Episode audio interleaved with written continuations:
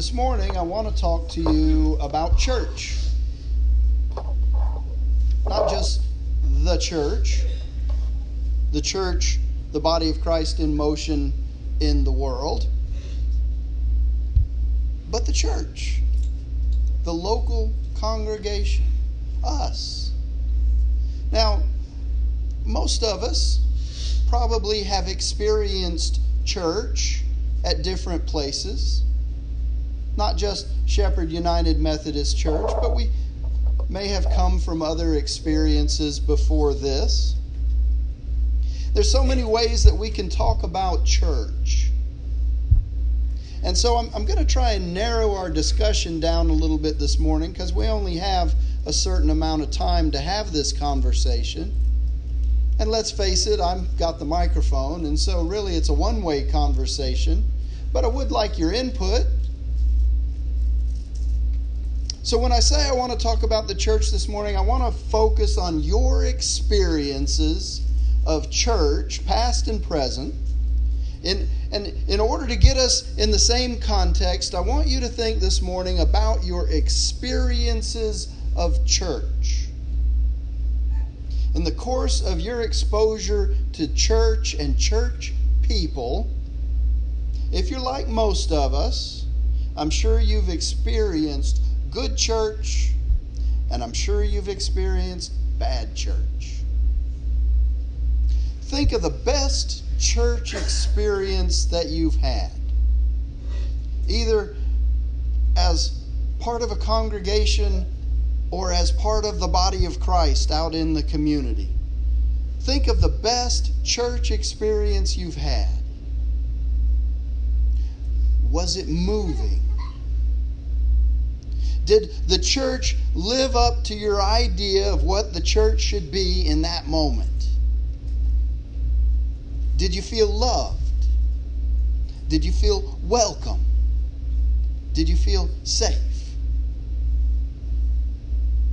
Now, think of the very worst church experience that you can remember. We've all had bad experiences at church.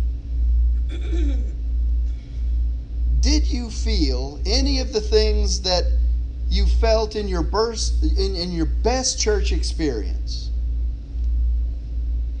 When you were experiencing the very worst church experience you can remember, did the church live up to your idea of what church should be in the moment? Did you feel loved? Did you feel welcome? Did you feel safe? Probably not. Probably not. Jesus experienced good church, but Jesus also experienced bad church. Matthew tells us of Jesus' experience with church at its worst. If you'll recall in Matthew 21, just two verses, 12 and 13, it says, Then Jesus entered the temple and drove out all who were selling and buying in the temple. And he overturned the tables of the money changers and the seats of those who sold doves. And he said to them, It is written, My house shall be called a house of prayer, but you are making it a den of robbers and thieves. See, Jesus was angry because he was experiencing bad church. See, the practice of the day was to sell animals for sacrifice, and they did that by setting up booths in the outer courtyard of the temple because sacrificing animals in Judaism of the day was the way that you atoned for your sins. You'd buy the best animal you could afford. You would take it to the temple and give it to the priests. The priests would sacrifice it in your name, and you would be good to go as far as your sins were concerned. Well, until the next time you had to go buy another animal and go back to the temple and so on. Wasn't a perfect system but it worked for them at the time. Every day, the vendors and the money changers would occupy that sacred space in the outer courtyards to do their business. Now, for Gentiles, for non Jewish people, the only place in the temple where they could come and pray, you guessed it, it was the outer courtyard, which was occupied by money changers and vendors and animal stalls for those that were selling animals for sacrifices. What's more, this practice of changing money, see, you couldn't just walk in with your Sumerian quarters or whatever and give them to the animal sacrifice vendor and pay for a dove or whatever. No, you had to change them into the coin of the realm, which at the time was Roman. And so, those that had the Roman coin that you needed to buy your animal sacrifice, well, there was a markup. And so your quarter only went so far. So you, if you thought that your Sumerian quarter was going to buy you an unblemished dove to take care of your sacrifice, hmm, so sorry, chum. Now you had to exchange it for some Roman coin, and they didn't give you a whole quarter's worth. So now you might end up with a dove that had a slight blemish on it. Maybe it's missing a wing. So too bad for you. And Jesus saw this inequity going on in his temple, and he was angry. And so he exercised righteous anger and he drove out the money changers and vendors because they were making church a den of robbers and thieves. So, my question to you at this point, since we don't have vendors set up outside the church where we need to go buy some animal or another in order to bring it in here and sacrifice it on the altar in order to atone for our sins. We don't have that practice anymore. It's not necessary. Why? Because Jesus paid it all, one sacrifice for all the sins of mankind. How do we make our place of worship a den of robbers and thieves? That's a tough question. It requires a little bit of introspection, a little bit of reflection, some humility. Remember, there's no condemnation. Nobody's pointing a finger at anybody. Remember, when you point the finger, you've got three of them pointed right back at you, so it doesn't do you any good to point the finger. But what it is good to do is to reflect. And so while you're thinking about how we might turn our place of worship into a den of thieves. Listen to what Isaiah has to say about it. We heard it this morning. I want to reiterate it in a different version for you. Hear the word of the Lord, it says. You rulers of Sodom. Trust me, that is not a compliment. Listen to the teaching of our God, you people of Gomorrah. Also, not a compliment. What to me is the multitude of your sacrifices, says the Lord. I've had enough of burnt offerings of rams and the fat of fed beasts. I do not delight in the blood of bulls or of lambs or of goats. When you come to appear before me, who asked this from your hand? In other words, who asked you to do that? I didn't ask you to do that. Trample my courts no more. Bringing offers is futile. Incense is an abomination to me. New moon and Sabbath and calling of convocation, I cannot endure solemn assemblies with iniquity. Your new moons and your appointed festivals, my soul hates. They become a burden to me. I'm weary of bearing them. When you stretch out your hands, I will hide my eyes from you even though you make many prayers, I will not listen because your hands are full of blood. God hates bad church. That's what he's saying. Dry, empty ceremony, ritual without any heart, worship without reverence, prayer and offerings without thanksgiving, assembly without fellowship, relationship without love. These are the things that make bad church. These are the things that make robbers' dens out of our churches because they steal the glory and honor from God.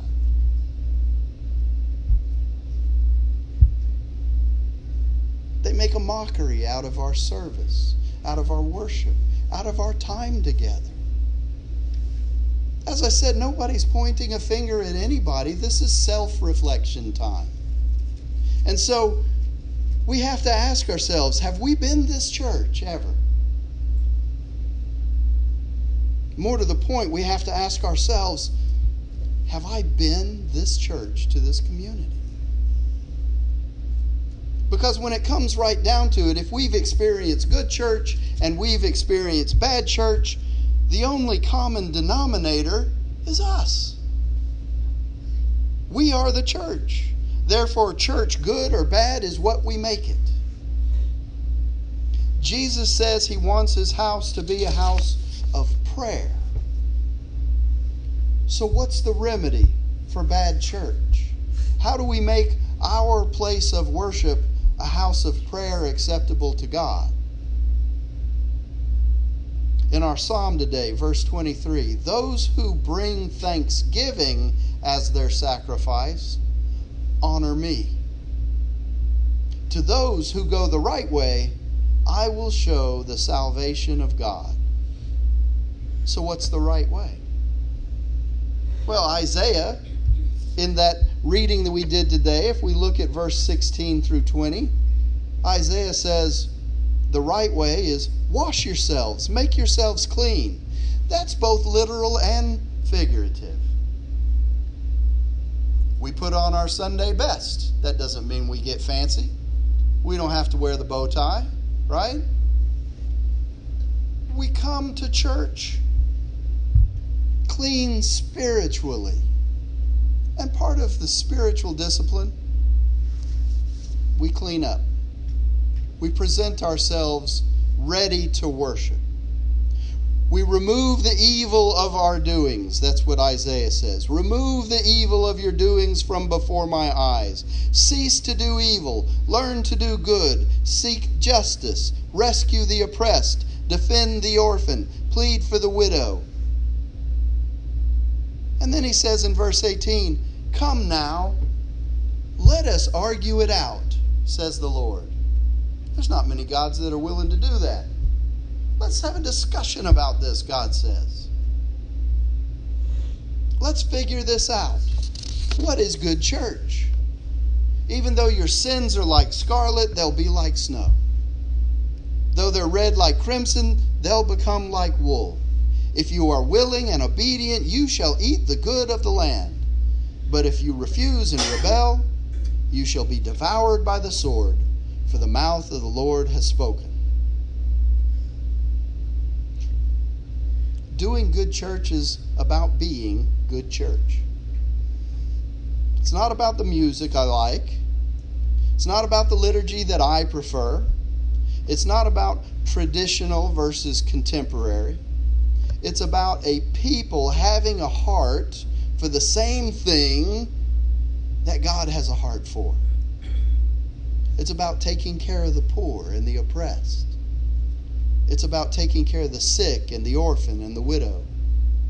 It's about loving those around us even though they don't have the capacity to love us back. And then finally, and probably most importantly, it's about prayer for all of the above. It's about making our house, God's house, this house, a house of prayer. We talked a little bit last Sunday about faith. Faith is important if we are to turn our church into a house of prayer. Because how do we turn our church into a house of prayer without faith? How could we ever pray to a God that we don't trust? Can't be done. Faith in God, trust in God, gives us the foundation on which to build. And so we ask again that question this Sunday what exactly is faith? Our epistle lesson out of Hebrews talks about that very thing. In fact, the title of the section in Hebrews 11 is The Meaning of Faith.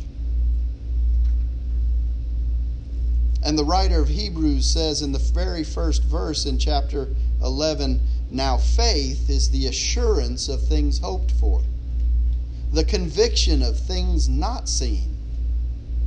Indeed, by faith our ancestors received approval. By faith we understand that the world was prepared by the Word of God, so that what is seen was made from things that were unseen. What does that mean exactly? It means that the very basic fact of existence, our existence, is that this faith, this trust in God, is the foundation that makes life worth living. Faith in God is the foundation that makes life worth living. And it was that act of faith that distinguished our ancestors uh, above everyone else that was on the planet at the time. Our ancestors, Abraham, the Jewish people, those who were set apart for the sole purpose of worshiping God. By faith, they saw that the world was called into existence by the spoken word of God, and everything that we see around us was created by a God that we can't see. That requires trust, that requires faith.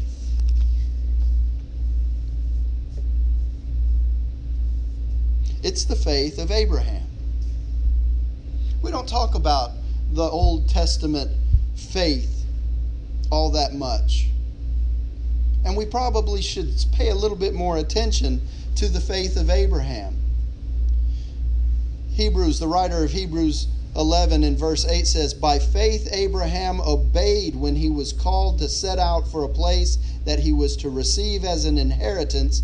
And as he set out, not knowing where he was going, by faith he stayed for a time in the land he had been promised, as if living as a foreigner, living in tents. The same goes for Isaac and Jacob, who were heirs with him of that same promised land for he looked forward to the city that has foundations, whose architect and builder is God. Abraham and, and those that came after him, Isaac and Jacob, had a faith in God. And they had been promised that they would be able to occupy Israel, the Holy Land, the promised land. But it took some time, it took generations before they were fully able to occupy the land as their own.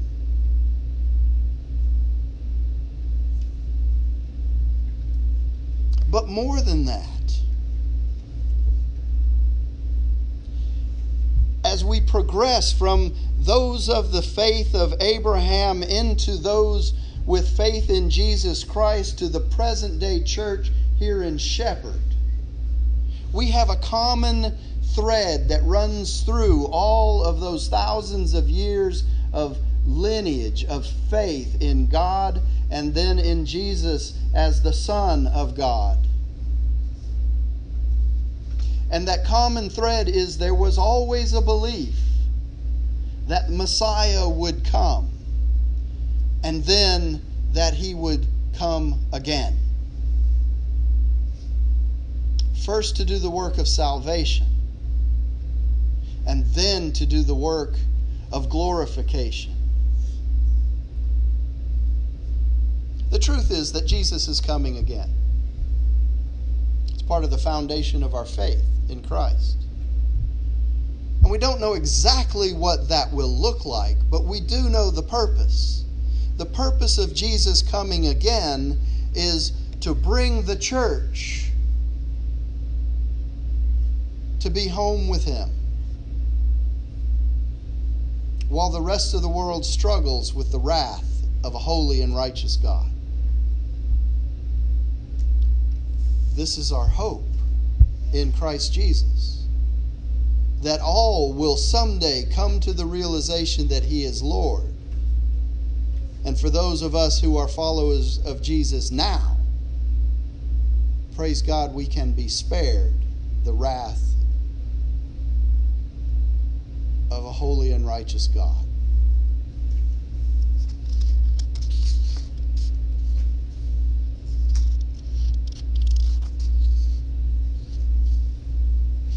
Each of the people of faith that we've talked about died not yet having in hand what was promised, but still believing. How did they do that?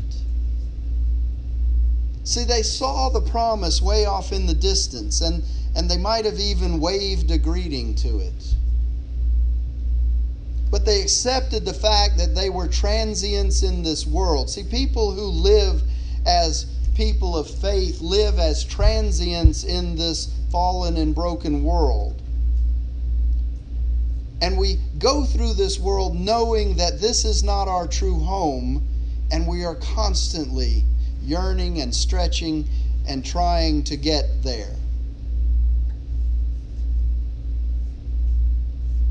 See, the people in Abraham's day and the day of Isaac and Jacob, the people in Moses' day, they could have gone back to the way it was. They could have gone back to Egypt. They could have gone back to the old way anytime they wanted to. But they were after a far better country. They were after heaven country. And so you can see why God is so very proud of his people today because they were steadfast just like you are steadfast, waiting for the coming of Christ again. And so God wants to give you the kingdom.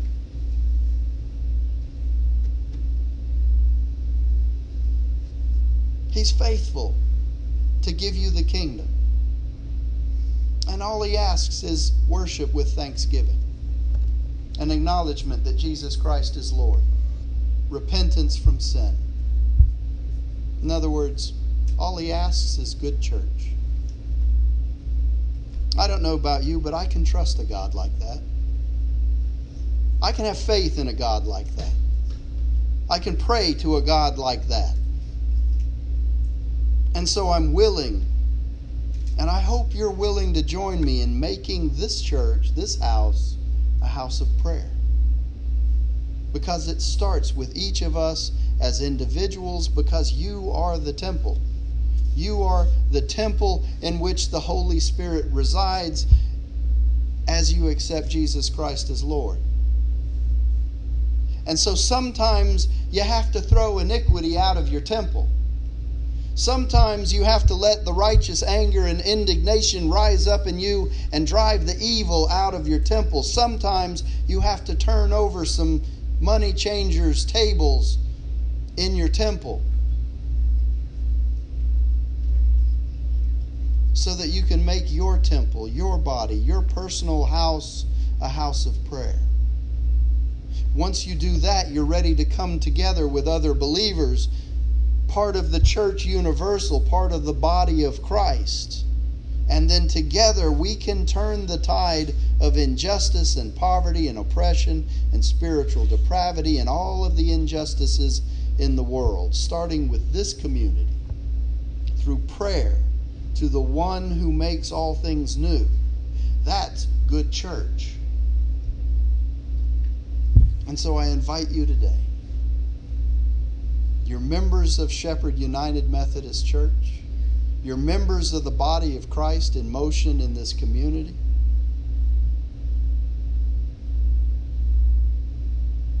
Let's do good church together.